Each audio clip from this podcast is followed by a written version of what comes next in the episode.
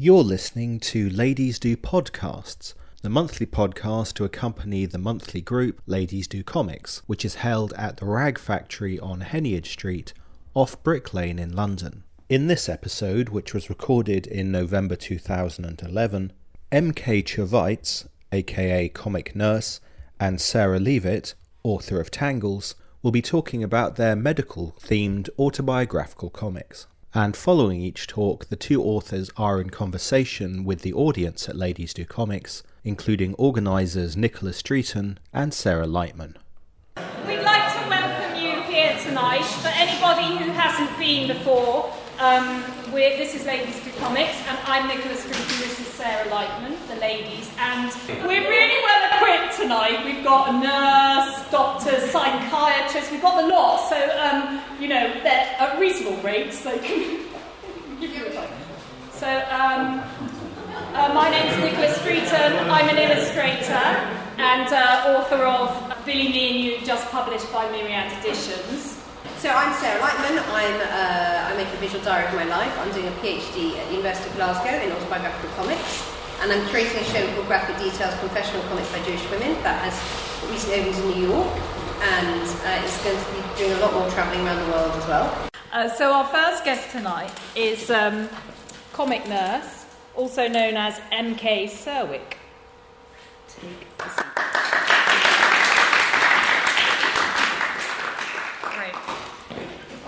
Okay. So, uh, my name is M K Czerwiec, and I make comics under the name Comic Nurse. Um, I have done several collections of comics um, that are, uh, two of which are on the back table. Uh, Comic Nurse is, actually the whole moniker Comic Nurse came up because um, when I originally started making comics, the first book, Scar Stories and Other Adventures, came under my real name. And my next door neighbor said, you've got to do something about that. And so, um, because my website was m k czerwiec dot com, and he, he was like, that was a really bad plan, um, as you can see by how it's spelled. Unless you speak Polish, in which my last last name means the month of June, um, no one can really get that. So I, can't, I thought, well, I need a moniker, so I just went with that. And then the third, the book on the bottom, uh, Comic Nurse Delivers Another Dose, um, is uh, just premiered at Thought Bubble Leaves. It was an enormous, enormous success. Uh, but anyway, so they're all sort of, uh, you're going to see some examples, kind of single page, multi-panel, kind of self-contained stories. There's no real running narrative that goes through them. They're just sort of naive, bizarre take on things. As I told somebody at Thought Bubble, they're not so much about me being a nurse, much more about me just sort of being a goof. So, um, and then the the project that's a, a work in progress, I'm halfway through it. Um, it's called Taking Turns, a medical tragicomic. It's sort of a working title. Um, it's much different than the other three. Uh, this is a, an illus- I'm illustrating an oral history I did uh, of an AIDS unit that I worked on from nineteen ninety-four to two thousand um, that I consider to be an important place. Uh, I considered AIDS to, uh, my personal perspective is I think AIDS changed healthcare uh, dramatically, especially in the United States, and how it was um, as a disease sort of marched out. And um, this place that I worked at had thousands and thousands of people go through it, um, I felt was an important place. And so I, I was making comics about this place, and I just went, assumed that I would just go to Google and Google, you know, Unit three seventy-one in Chicago. And it turned out, after a bunch of digging, I found there was absolutely no historic record of this place whatsoever. And I, having known so many people who um, ended their lives there and came through there, that I just felt that was really an injustice, so I sort of took it on myself. And I'm not going to do too much from that. I'll just, if there's time enough, I'll show you just a few panels from that and sort of how it's shaping up. So I wanted to just sort of march through this because, in my mind, for me, uh, comics are a methodology. They're sort of how I process the world. Um, and I thought I would run through sort of a made-up comic that's emerged just as I was preparing this to sort of show how that happened. So I, um, when I was working as an AIDS nurse, um, it was really challenging to go through, so back in nineteen ninety-four, before there were any effective treatments um, for the virus, I was sort of witnessing a lot of things that didn't um, kind of jive with what my everyday life outside of that place was like, you know. In my everyday life, my biggest problem was I couldn't find, you know, like socks that matched my shirt. But, you know, at work, obviously, it was a very different story, and I was having a lot of trouble integrating those two worlds. And so I started making, uh, I would write, and for a while that worked, and then I, I started paintings, kind of acrylic on boards, and that worked for a while. Um, but then at some point, the bottom line was image alone failed me, and words failed me. And then one day I was sitting at my desk on this big piece of paper, and I just was in this state of misery, and so I just sort of drew a picture of myself. Um, And I had never intended to make a comic when I sat down to do this. I just drew a picture of myself. And then I just put a few words over it. Um, and then somehow just after that, I just put a box around it. Um, and it's just sort of what I did. And then at some point, I was like, well, there you go. Would, you know, you've got to sort of go somewhere from that. And for me, this is really the ticket, is that I just drew another box. And just in drawing that second box, for me what happened was I went from a static state to suddenly now we're going to go somewhere with that. We've, we're going to create a narrative. I always think about the gutter space between two panels as more like what um, oral historian Studs Terkel calls, he, he said his favorite question in an interview was, and then what happened? Um, and, and I always thought of that sort of what the gutter's about, is like, okay, you're sad. And then what happened? Um, and so I started marching out this story. So why am I sad? My favorite patient died. I'm truly going to miss him. Um, and then I just made more boxes, and things just kind of kept moving forward. It was sort of like I've climbed on this train now, and now it's just going, and I'm just sort of the scribe about what we're seeing as we go along the way. I met him as an AIDS nurse. I knew he was going to die, but now it's real. We'll never hear his voice nor look into his eyes again. It's okay to laugh at that. um, uh, and then again, I'm just sort of keeping moving forward. Um, I asked another R N, crazy enough to love her patients, how she can keep doing it. You turn around, there'll be another person there who needs you. Uh, she's right, of course.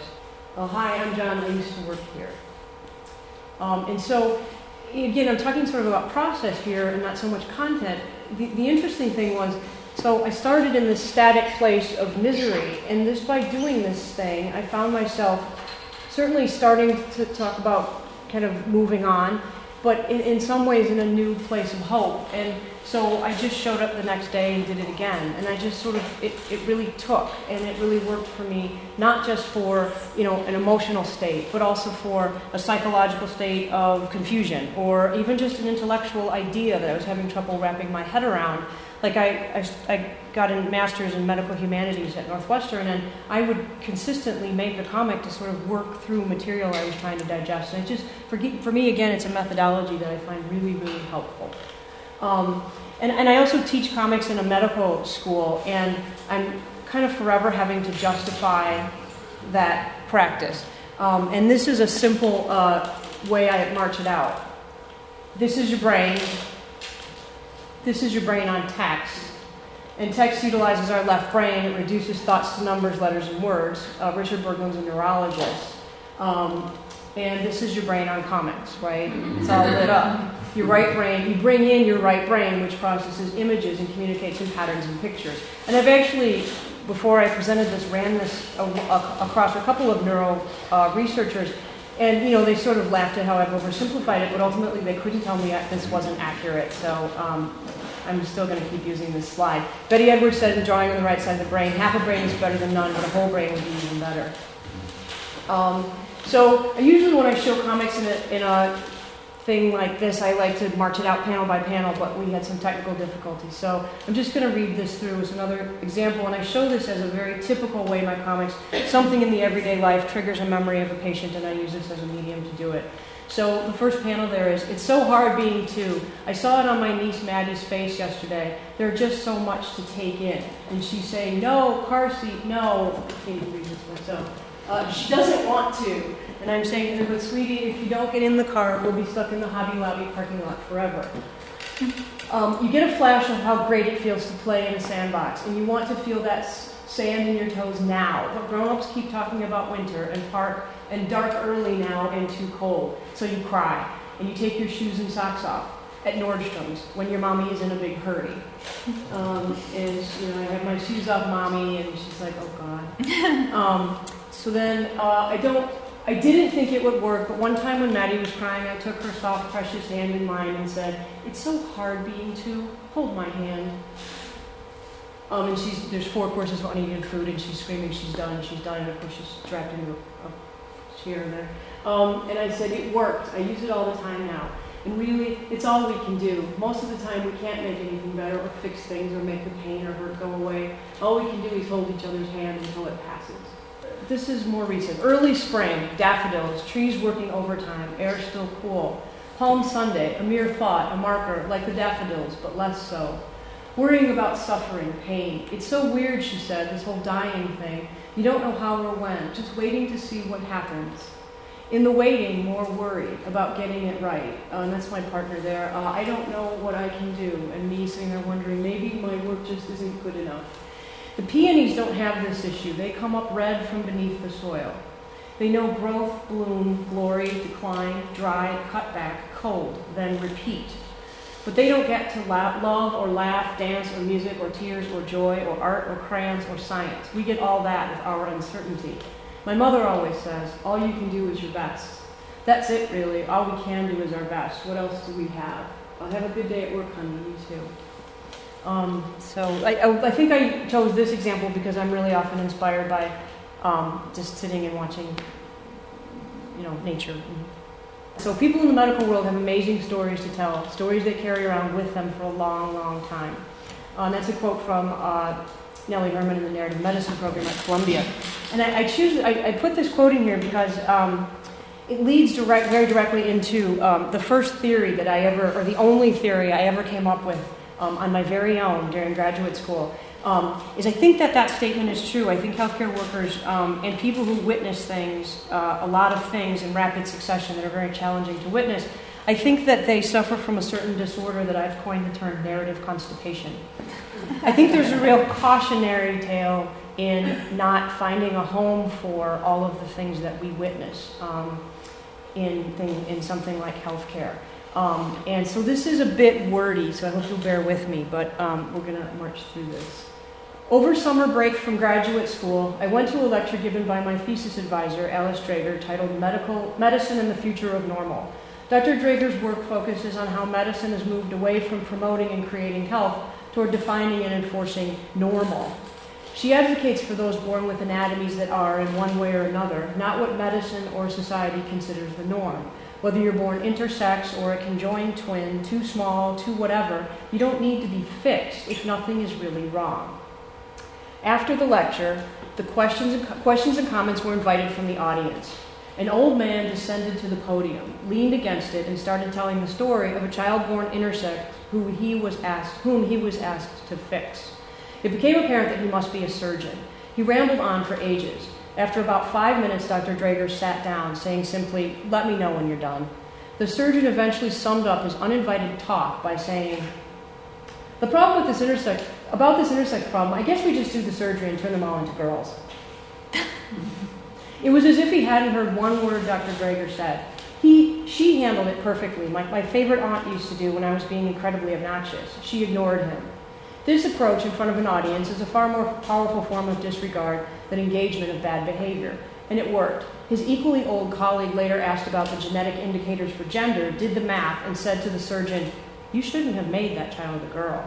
Doctor Dreger added, "In that situation, a number of those girls grow up to be very angry men." The old surgeon tried to start up on conjoined twins later, but the moderator stopped him before he could get started again. I had many reasons to feel angry at the old surgeon, and I did. He was boorish, egotistical, and rude. He disrespected someone I respect. His behavior was obnoxious beyond words. Alongside my anger, I sensed that he desperately needed to tell these stories, which made me feel sad for him. By raising the issue of babies born with ambiguous genitalia, Doctor Dreger had unknowingly opened a door in his memory that he didn't know how to close. Maybe I'm projecting here or giving him more credit than he deserves, but I'm trying to understand why someone would do something so drastic and obnoxious. It was like he wasn't so much telling the story as he was vomiting it. That's what I said. It was a good segue. So there's a lot of bodily fluids. A lot of bodily fluids going on here. I felt sorry for him because I almost know that feeling, although I would like to think I've never behaved as he did. There have been times, especially in the last year, when a lecture or discussion has brought a troubling patient story so powerfully to mind that I feel like I must tell it out loud or I'll explode. And if I do tell it, after it comes out, I feel like you do when you've just vomited, relieved because it's out, but also surrounded by a big mess. Talking about the incident later, I realized that caregivers are at risk for a condition, a narrative constipation of sorts. It's the result of not telling troubling stories or dealing with them appropriately at the time they happen. This narrative constipation is caused by the grief, the guilt, the shame, the doubt, the defeat, the worry, the pain, possibly even the joy-turned-sadness that accompanied a patient's trauma and the caregiver's role in it.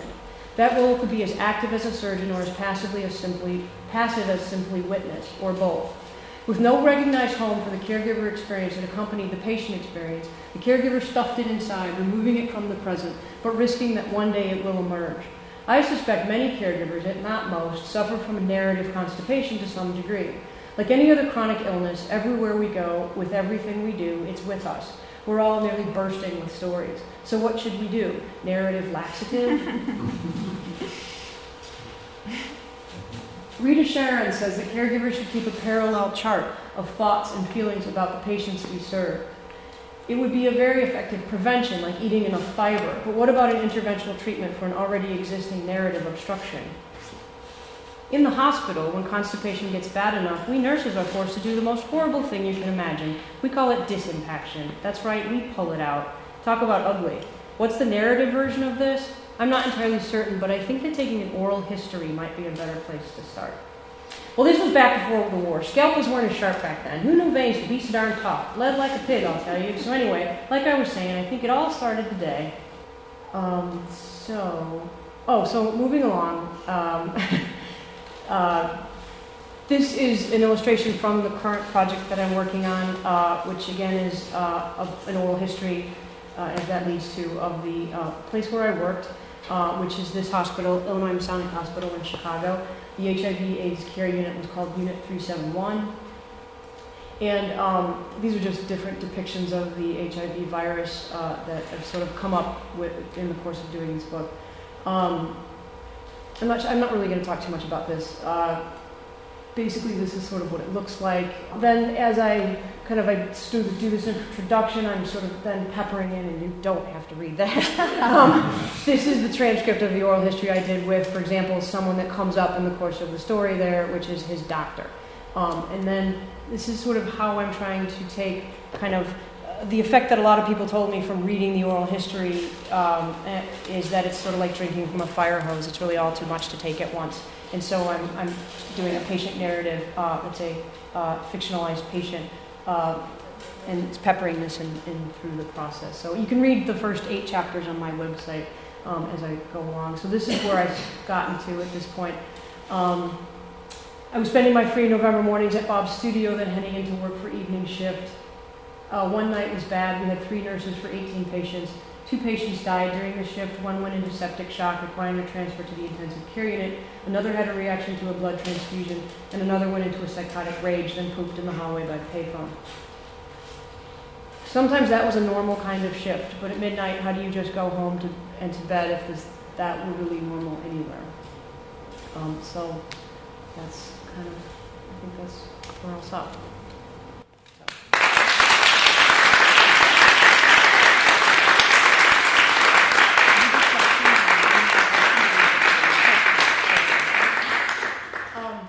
Does anyone have any questions for M K? I don't have a question, but I have a statement, which is I resonate with nearly every word. Because oh. um, uh, before I was a writer, I was a shrink, and I think we've really got it.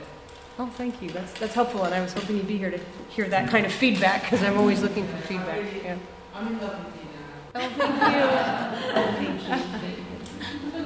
How far with your patients do you feel their story becomes your story? Mm. About questions of confidentiality, but at the same time, how we respond to somebody else's life and end of life experience becomes part of our life. That's a really interesting question, and actually, in the presentation I did in the Graphic Medicine um, conference, I addressed that because that I went through sort of a series of five great struggles in turning an oral his- this oral history into you know a graphic narrative, and um, that was one of them. Is whose story am I telling, and um, what.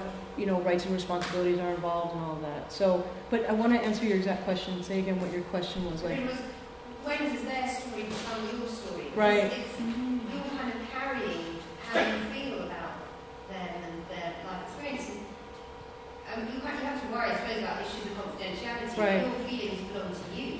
Right, which is why I made this a, you know, which is really frustrating. Again, this is another of my struggles, and I don't want to take up too much time, was uh, that, um, you know, the names project, it was all about remembering the names of people who are gone. But there's a there's legislation in the United States called HIPAA, which is the health information, portability, whatever. But the point is it sort of binds your hands that you can't use people's names. And, and I understand that. I got that through the medical record. But this person is gone, and I know that he, he the person whose story I want to be telling, would be so angry that I had to change his identity so much and his name. Um, but I had to, and I understand that. Um, but in this case, actually, um, the only story that I would tell, again, I've anonymized him, but also I had a needle stick injury, that sort of, spoiler alert, part of the story.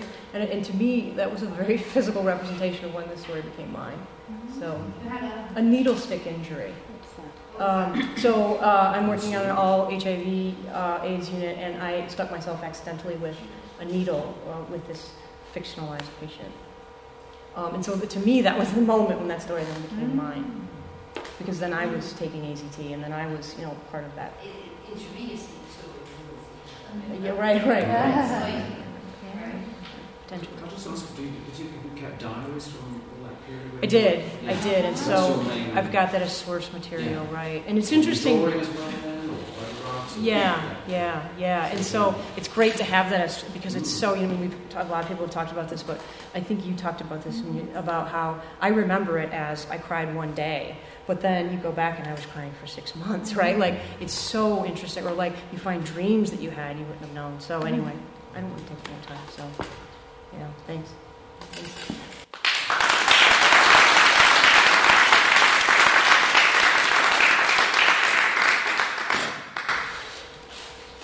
Thank you. And our next speaker tonight is Sarah Leavitt. Sarah Leavitt, Tangles, over here specially to be with us tonight from Canada. I was just going to say that um, M K's books are for sale back there, and I was reading one of them on the train from Leeds to London, and I was alternately laughing out loud um, at the stuff that her mother says, or like little things that M K says, and, and then getting all teary-eyed about um, things too. So I recommend it for entertainment and education. I, I live in Vancouver, which in many ways is a really small town, and you know, there's a few of us who are queer who are doing comics, and it's just, I don't know, it's very different here. There's a lot more people. Um, so I'm gonna do. Uh, Well, this is what I'm going to do. I'm going to talk a little bit about why and how I wrote my book and show you a few slides, and then I'm going to read. And uh, for those of you who don't know about my book, it's a, um, it's a graphic memoir about my mom. And uh, my mom uh, died of Alzheimer's in two thousand four, and she was sixty when she died. Uh, so, and she had been sick Um, for about six years, although when we looked back on it, we thought that there were probably things that, that were showing before then. It's really weird. I went to Saint Paul's Cathedral today, and I lit a candle for her, and I'm still thinking about whether she's, like, cursing me. But she was, like, this Jewish, atheist kind of... Uh, well, you'll see. She had a bit of a temper. So uh, I was like, I, I said to Don Mose, like, I think this is okay. Because, you know, she's with the other candles, and she liked, she liked people, you know, remembering the dead and, and that sort of thing. But then I was walking around the church looking at all the opulence and all the war memorials in the church. I don't, anyway. So I just want to show you a couple pictures of my mom. Uh, not so you can judge whether I draw her right, but just because I wanted to talk about what motivated me to do the book. And mostly it was because of uh, how I felt about my mom and, and I feel about my mom, and that I really wanted to preserve a record of her as she was in my life, both before she was sick and when she was sick. So this is me and my mom in nineteen seventy-eight, and I was nine, which means I'm twenty-seven now. And oh my God, you guys are so good at that. Um, And my mom was in her mid-thirties, and this was like a stage when she, you know, like, white women had afros. um, but she was always this very, like, in all seriousness, she was this very protective, strong, um, protective, energetic, like that, very passionate woman. And I, this is a picture of her when she was sick. And um, this is in uh, about probably two thousand one or two thousand two when uh, she had been sick for a few years. And she was very tentative and fearful, and probably, like too many of you, know somebody who has Alzheimer's, and it's much more than just forgetting. Often you lose the ability to kind of find your way through space um, and to know where you are. So my mom was often very anxious, and I always say too that probably part of the problem here is that she's sick of me squeezing her, and so she was like, just get away from me. But we became much different in our relationship, and it wasn't like I became the parent and she became the child, but I felt much more like a somebody who needed to protect her. Um, and uh, I'm just going to show you, oh, this is one more slide. This is Don Mose over there, but uh, one of the things about my book that was really important to me was I wanted to show kind of the whole story, and it included a lot of laughter, um, and sometimes that laughter was things that were funny. Sometimes it was like you could either cry or laugh, and they weren't really that far apart, which any of you who've been through a really difficult traumatic experience, you probably know that, right? Like the person that you love is like, I don't know, like, I was going to say shitting themselves, but I was like, oh, I'm going to offend Philippa. But, um, um, but, you know, you're dealing with these horrible, difficult situations, and you start laughing because that's the only thing you can do. And so my mom was really, really loved Don Mose, and Don Mose has a very uh, quiet, calm energy, and my mom really gravitated towards her, I, partly because the rest of us were so noisy and, and annoying. And and she used to do this thing where she would like come up to Don Mose and just hold her hand, but then like forget that she was holding her hand and turn around and walk away, but she wouldn't let go, and she was very, very strong. And so we would all just laugh as Don Mose got slowly pulled off of her chair. Um, so I just wanted to kind of put that up there as, as to talk about, that was something important to me in writing the book. Um, and so I ended up at the end of my mom's six years of illness, I ended up with this pile of sketchbooks and journals. Um, Because my mom lives on one on the east coast of lived on the east coast of Canada, and I live on the west coast of Canada. So, and it's a gigantic country, so it takes a day to fly there. And so I visited her a few times a year, and I would take these obsessive notes and, and drawings. And uh, I had these things like I always thought that the things that she was doing and saying were so strange that I would never remember them if I didn't write them down. I would transform them into my he- in my head into something that made sense. So. Instead of conversations like me coming into a room and my mom saying, oh, there's another person, I have one too, I would have translated it into my head to something made, that made sense when none of it did. Um, and then I just had, did these little sketches to try to remember exactly what she was like. She would always hold her hands all clenched together. Um, and yeah, so I, I just went around the whole time she was sick with these little scraps of paper and little notebooks and jotting things down. And originally I thought that I was going to write um, a prose book about her. And, uh, but after, um, after my mom, she died uh, actually almost exactly uh, seven years ago, uh, November twenty-ninth. And um, I kind of had a really bad, um, I, like I guess nervous breakdown. Intense anxiety and depression, and the I was I was trying to do a master's in creative writing and write about my mom, and it was all horrible. And and uh, the next summer, um, the next summer I was kind of in the depths of my psychosis, and and uh, Don was like, you know, Sarah, like these friends of ours are going away for a month, and they really need somebody to house sit. And I was like, that's so awesome because you and I can go stay in their house.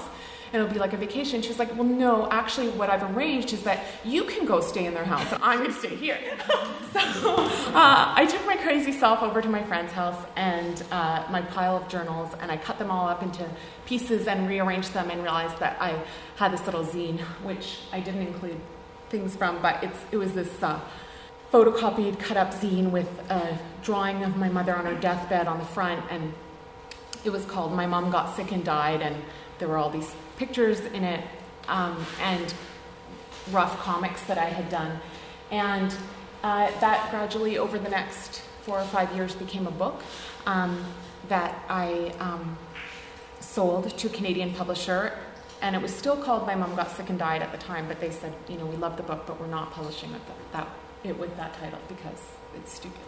So, um, I mean, I thought the, the, the title's kind of like, you know, edgy and stuff, but um, they didn't. So now it's called Tangles, um, which refers to tangles in the brain um, that happen to people who have Alzheimer's, and also tangled hair and tangled stories. And I'm going to read you... Usually it's just to show the first page, and then I go through panel by panel and I read them out loud, even though you guys know how to read. So far nobody's complained to me, so we're just going to do that. Okay, can, you can all hear me and everything's all good? Okay. Uh, so the first chapter is called Nightmares, and this is the first chapter of my book. When I was little, we lived in the country in an old rented farmhouse. I slept upstairs at the back of the house in a creaky bed that the owners had left behind. The flowers in the wallpaper changed shape at night. Rats and squirrels ran up and down inside the walls. Evil creatures lurked under the bed, so I couldn't get out unless I kind of jumped away from the bed. I never forgot the chapter in Little House on the Prairie. I don't, do British people yeah. read Little yeah. House on the Prairie? Okay. Yeah. So where a mouse chews off some of Pa's hair. I don't know if you guys remember that, but I buried myself under the covers until I fell asleep. But then the nightmares started. A robber caught me, or a black rider, um, which is Lord of the Rings. Why am I explaining my literary illusions? I hate that. God, I've never done this before. Or a flying monkey. I'd wake myself up screaming, and then I'd wait to be rescued. My mom was like Miss Clavel in the Madeline books, waking up in the middle of the night. And I was Madeline, and something was not right. Miss Clavel ran so fast down the hall that her body got all stretched out. I'd listen for the sounds of my mother's footsteps coming towards my room. When she got to my room, I would pretend to be asleep so that she would have to wake me from my nightmare. She would sit on the bed, and she was heavy and real, and I knew I would never be scared again. It's okay, honey. It was just a dream. I had nightmares right through high school. She always ran to me when I called her. Years after I had left home and moved across the country, I had a strange nightmare. My mother was floating away from me. She was wearing a long nightgown, and she seemed confused. I woke up crying, but she wasn't there. So, yeah, I had that nightmare about six years before we realized my mom was sick, and maybe it was premonition or maybe it was just a coincidence, but um, I, that little black and white scribbly thing is actually a version of a chalk pastel drawing that I made when I woke up from that nightmare. So um, this chapter is called Signs, and it's a few chapters past the one I just read. Uh, my mother had very firm principles, and she didn't mind telling you what they were. So I won't stop a whole bunch of times to tell anecdotes, but I just have to tell you that uh, I did a reading one time, and this woman came up to me afterwards. She was very determined to talk to me, and she was like, I know why your mom got Alzheimer's. And I was like, oh, okay, so how come she got Alzheimer's? And she's like, because remember you said that she was had a very rigid way of thinking? Well, everybody I know who has Alzheimer's had a rigid way of thinking, so that's what happened to your mom. And if she hadn't been so rigid, she wouldn't have got Alzheimer's. So I said, thank you. It's awesome what people tell you, hey? Like yeah. when you tell them, like Nicholas' book is full of these amazing stories about what people said to her. And, and uh, yeah. I was often embarrassed by her zeal. She called my school in a rage after they used blackface in a play, lectured a waitress who used the term Jewish lightning, which means burning down your own business and then collecting insurance, um, and forbade me from having a friend over for dinner after I made the mistake of telling her that Oliver North was his hero. She responded with this fierce, immediate love to people or animals who the rest of us avoided. The ugly, nasty cat, the crazy lady, the bratty, screaming child. She really never blended in. After years of teaching young children, she got the perfect job, designing the kindergarten curriculum for the province of New Brunswick. Once that was done, she moved on to integrating kids with disabilities into regular classes and supporting homeschooling parents. She also spent hours worrying about corporal punishment, which was legal in New Brunswick and my part of Canada until the nineties, and cuts to the Department of Education. Until after thirteen years, a new government came into power and laid off half the staff of the department, including Mom. For her, it was much more than losing a job. It was losing a battle against the forces of evil. She despaired for many months until, I'm going back to teaching kindergarten. I was never meant to be a bureaucrat anyway. It didn't take Mom long to find a job. She came highly recommended. She, after she died, we found this whole huge stack of recommendation letters, and they were so odd to read because we were so used to her not even being able to talk, really. Mom did great her first year back teaching, but the second year she changed schools and things didn't go so well. When the kids were bratty, she couldn't control them. It took her hours to clean up the classroom. She was spending so long on lesson planning that she was working over sixty hours a week, even though she had co-written the provincial kindergarten curriculum. Parents started to complain. The principal brought in two young teachers to help her. Hello, Missus Leavitt. I wrote the kindergarten curriculum. Did you know that? Over the Christmas holidays, she resigned. Meanwhile, I was having problems of my own. My girlfriend dumped me. But I can't live without you. I can't live without you either, but our love is killing me. Thank you so much for laughing. Because it was really, it was so dramatic and stupid. And see, now I have to tell you this other story, which is that there's this part of Canada called Alberta that is, it's a province, and it's uh, has a reputation for being really um, right, right-wing and narrow-minded. And I went and did a bunch of readings in small towns there, and I was in this small town, and uh, a very small town called Red Deer, which people call Dead Rear, usually. Really, really tiny. And uh, but what was great was I was reading at this store that was owned by a, an out gay man who was the first out elected city councillor. And and but during I was reading I was reading and nobody laughed at this. And I looked up and there was this older woman in the middle of the audience just glaring at me. And I was like, oh, Jesus Christ, what am I doing? Why am I reading this in Red Deer, Alberta? And um, so afterwards, uh, she, after the, and I forgot that I was in the store owned by this gay guy. And of course, the audience was friendly. And but she just kept glaring at me and she marched up to me afterwards and I was like, oh, fuck. And um, she was like, I need you to sign my book, but first I need to ask you something. You said your girlfriend dumped you. Did she ever come back to you? And she was actually just really worried about me. I was single. It was so sweet. So anyway, um, yeah, I said no. Actually, luckily she did not, and I'm with somebody much nicer. Um, anyway, sorry. Uh, the feminist collective where I worked was imploding, which happens. And Mom, she caught, she broke up with me again, and everyone at work hates me. Mom and Dad came for a quick visit during this time. Something weird happened at the airport. When I came to meet them at the baggage carousel, Dad wasn't there. Mom didn't know where he had gone. A few minutes later, he appeared. He said he'd told her he was going to the washroom. Then at my apartment, she couldn't get the sliding door to the bathroom open. She'd struggle with it until Dad or I came to help. She never got the hang of it. The next time I called her to cry about my ex, she thought we were still together, which is not necessarily a sign of illness. Hannah, my sister, called and said that she thought Mom was acting weird. Two, she'd get confused about the strangest things, but if you tried to help her, she got mad. She's driving me crazy. She's just sad or angry all the time. Mom told us everything was fine. Maybe she was depressed about losing her job. Maybe it was menopause. Maybe she was having a midlife crisis or something. Maybe it would make more sense when I saw her in person again. So that's the end of that chapter, and then I went home and I found out that my mom was indeed sick. We kind of took a year to figure out what was wrong. And that is it. That's my reading. I thought it would be a little tough.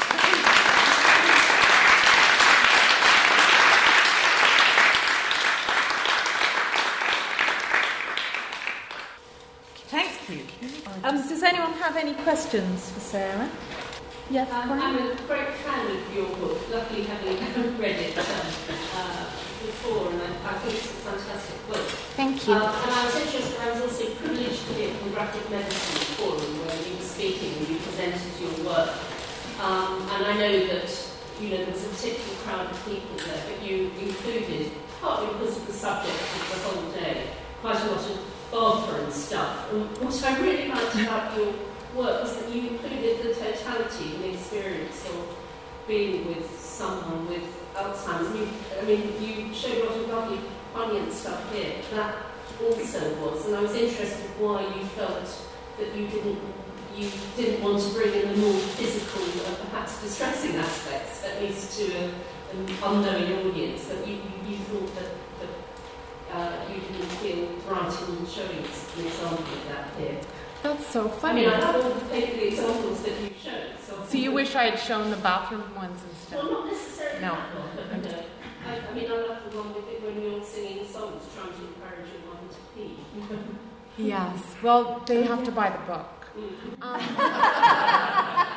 we, we did sing songs to my mom to get her to pee. Um, well, it was funny actually because at the at the after well after you had the whole thing about embarrassing body stories, I was like, oh shit, I should have brought all that stuff. But um, the yeah in Leeds, I gave a presentation and the the uh, theme of the day was stigma. And it was a day all about comics uh, to do with medical issues. And so I read all these things that I've never read in public before. Like, I've been doing these readings for over a year now. And yeah, I guess I just, I, there's chapters about singing songs to my mom, social pee, and cleaning her up after she's had accidents.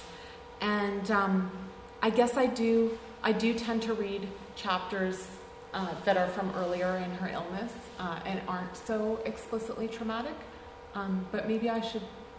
Maybe I should rethink that. Like, I just kind of collected last week all the panels that had to do with uh, cleaning up after my mother or having sex with my girlfriend, so you missed those. Yeah, so so to answer your question, yes. Like, I, I generally assume that it's going to be better if I don't if I don't read those chapters, um, and that I should read something from earlier in the book to kind of spare people that.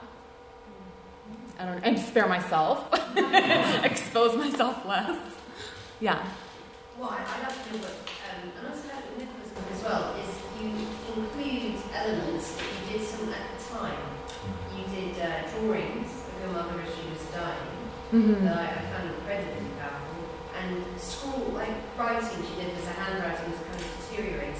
And it, it's like the same with Nicola, she's got this photograph when she returned home after. Do you mind me saying, Nicola? Mm-hmm. After you were such a life, you used your heart to a photograph. What it does is it brings you back to the fact that this is real. Because this, you're so caught in a narrative, like, you know, you suddenly kind of just believe in these characters. You can believe in the characters, but you kind of forget in a way that it's, mm. it happened in real space and time. And I, I mean, was that what you were thinking? And would you have other reasons to include them?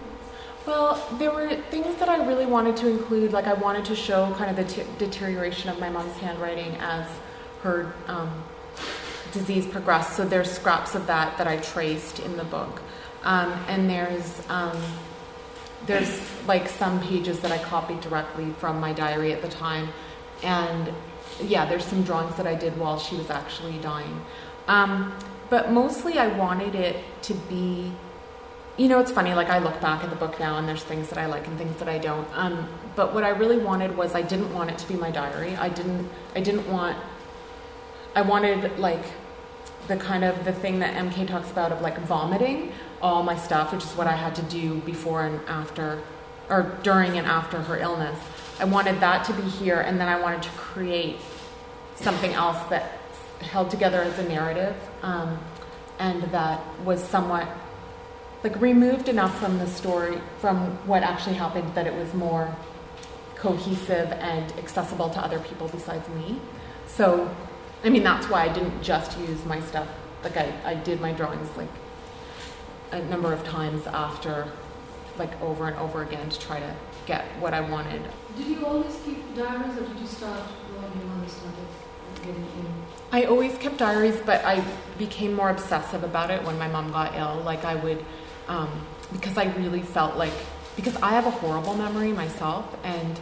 Like, I've always had a horrible memory. Of course, as soon as my mom got sick, I was like, oh, great, I have Alzheimer's too. But I think it's just kind of, like, consistent poor memory. Uh, so I, I would write everything down, and sometimes I would even, like, carry it with me because my mom soon got too sick to realize what I was doing. So I would write little notes, like, at the table or whatever. And, and so, yeah, that was really important to me. Just really aware that she was kind of... dying really slowly, or like I also pictured it as floating away, um, and I was trying to, like, you know, grab onto her, and, and we had never we hadn't really been that physical, but the sicker she got, the more I just wanted to, like, touch her and, like, hold her, because I really felt, I was very aware that there were very few times that I would get to do that. So that was part of wanting to do this book, was to have this physical record of her, and it's, you know, kind of desperate attempt to keep her.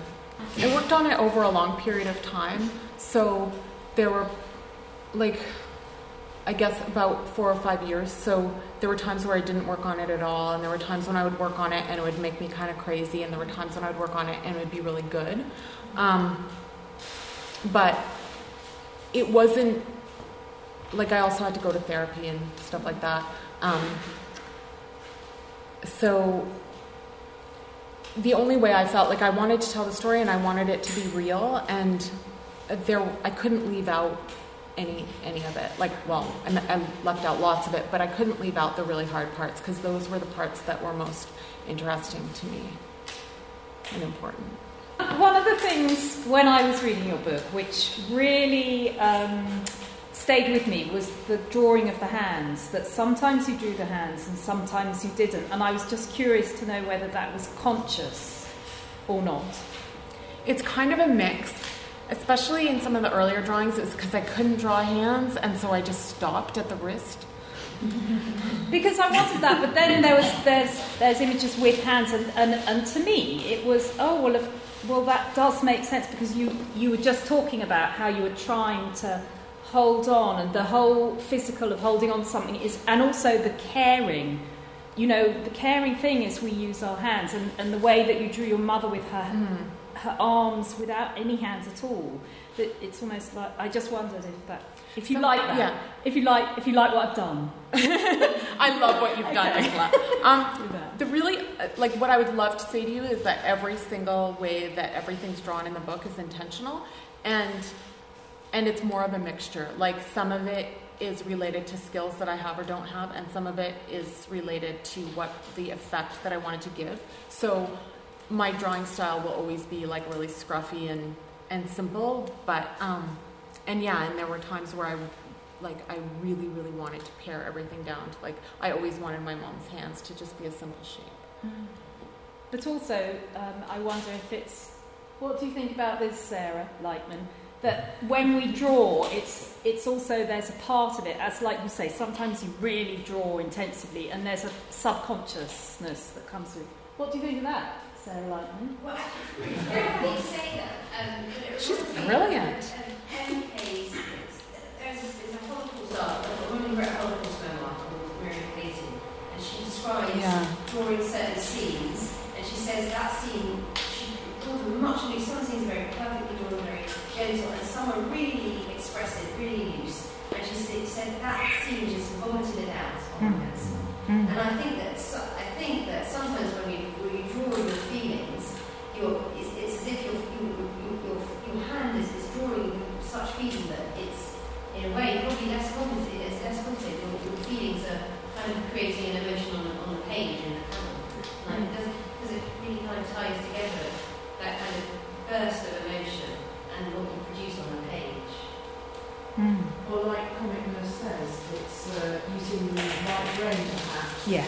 That uh, maybe hasn't got access to language, but certainly has access to feeling and expression. Mm. And it's also probably, I mean, I don't know if it was, I think I remember there, but I was thinking also for your mother, her hands weren't specific then. I mean, I, I mean, I'm not sure what she knew of her own body and her own person to hold and touch, but I can imagine with her that she probably didn't have a very, maybe such a detailed feeling, no knowledge of what her fingers and hands and all the drawings. That, so it would be your version of her experience, but actually, if you drew it slightly vaguer, it might be her experience of her holding at that time. Mm. Yes. Mm. No, thank you. And and um, I mean, I don't always. I don't know. That that sounds really good. And but and with the hands, that was a really important part for me, because that was one of the things that she was doing that was really weird that we knew was really was really but it's um, that image that stays with me. It's the pictures that stay about the story that actually are in my head from your from reading Tangles.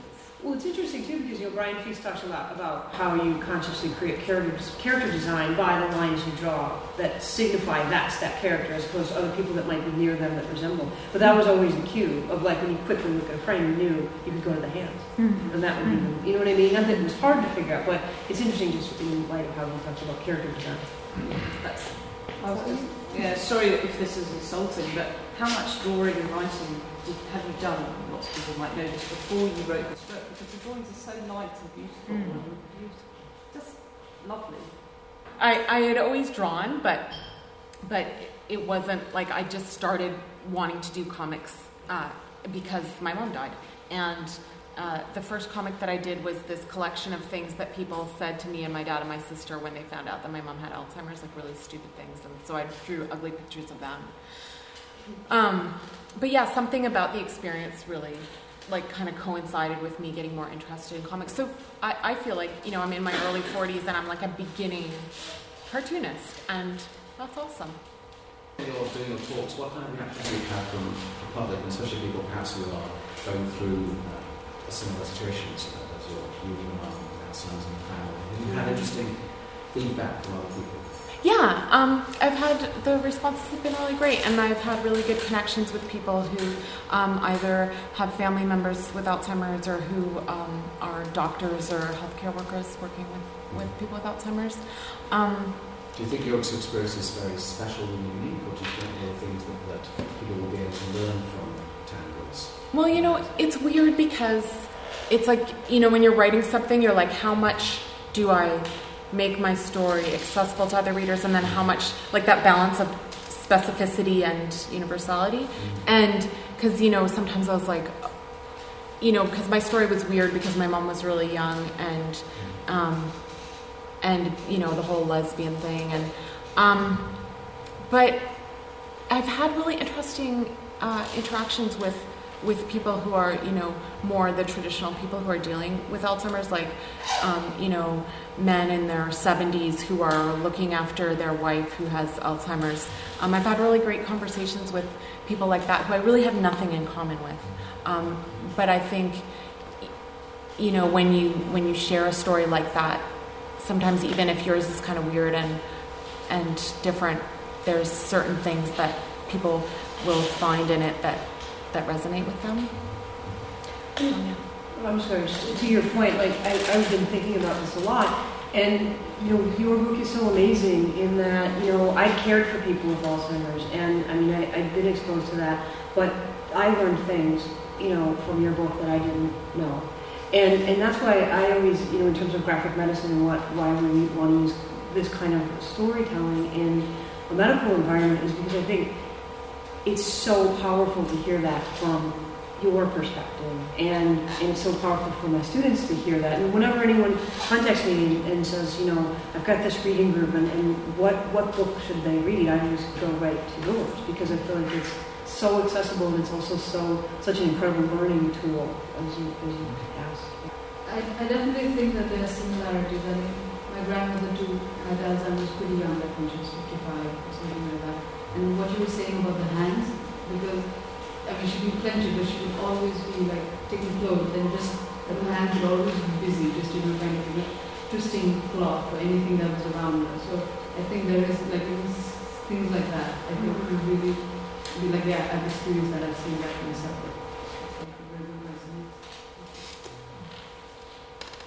Thank you.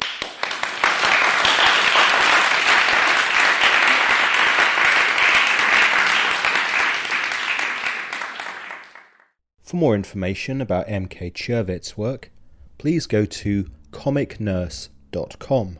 And for more information about Sarah Leavitt's work, please go to sarah leavitt dot com. That's S A R A H L E A V I T T dot com. The next meeting of Ladies Do Comics at the Rag Factory on Heneage Street, off Brick Lane in London, is taking place on Monday the eighteenth of June. Guests include Kate Brown, author of The Spider Moon in the D F C and The Lost Boy in the Phoenix comic. Other guests include Doug Wallace and Emma Haley, the directors of Self-Made Hero, an independent graphic novel publisher whose output includes manga adaptations of Shakespeare, biographies of various self-destructive celebrities from the twentieth century, including Hunter S. Thompson, Peter O'Toole, Richard Burton, and many more, and translators of a variety of European graphic novels, including work by Moebius, David B., and Frederick Peters. For more information about that, please go to ladies do comics ladyz dot com. That's lady spelt L A Y D E E Z. Before next month's meeting, there's also an intriguing event taking place at Gosh Comics in Soho, in which small press cartoonist Jeffrey Lewis will be travelling over from New York to present a selection of work from his sketchbooks and signing his small press comics. That's on Saturday, June the second from seven p m. Then on the seventh of June in Brockley in southeast London at the Talbot Pub, two Tyrwhitt Road, S E four one Q G, there's a panel discussion about the work of local authors including Kieran Gillen, writer of Uncanny X-Men, Howard Hardiman, Sarah Gordon and Julia Scheel, writer and illustrators of the Peckham House for Invalids, Simone Lear, author of Fluffy and Please God Find Me a Husband, Sarah McIntyre, creator of Vernon Lettuce and Morris the Mankiewicz Monster, Woodrow Phoenix, author of Rumble Strip, and Gary Northfield, creator of Derek the Sheep and Gary's Garden. That event is part of the Brockley Max Festival, which is taking place all over Brockley from the first of June to the seventh. The nearest stations to the Talbot are Saint John's, which is on the train line from Charing Cross and London Bridge, and Lewisham on the same train line and on the D L R. Ladies Do Podcast was recorded and edited by Alex Fitch, and there'll be a new episode online next month. Thanks for listening.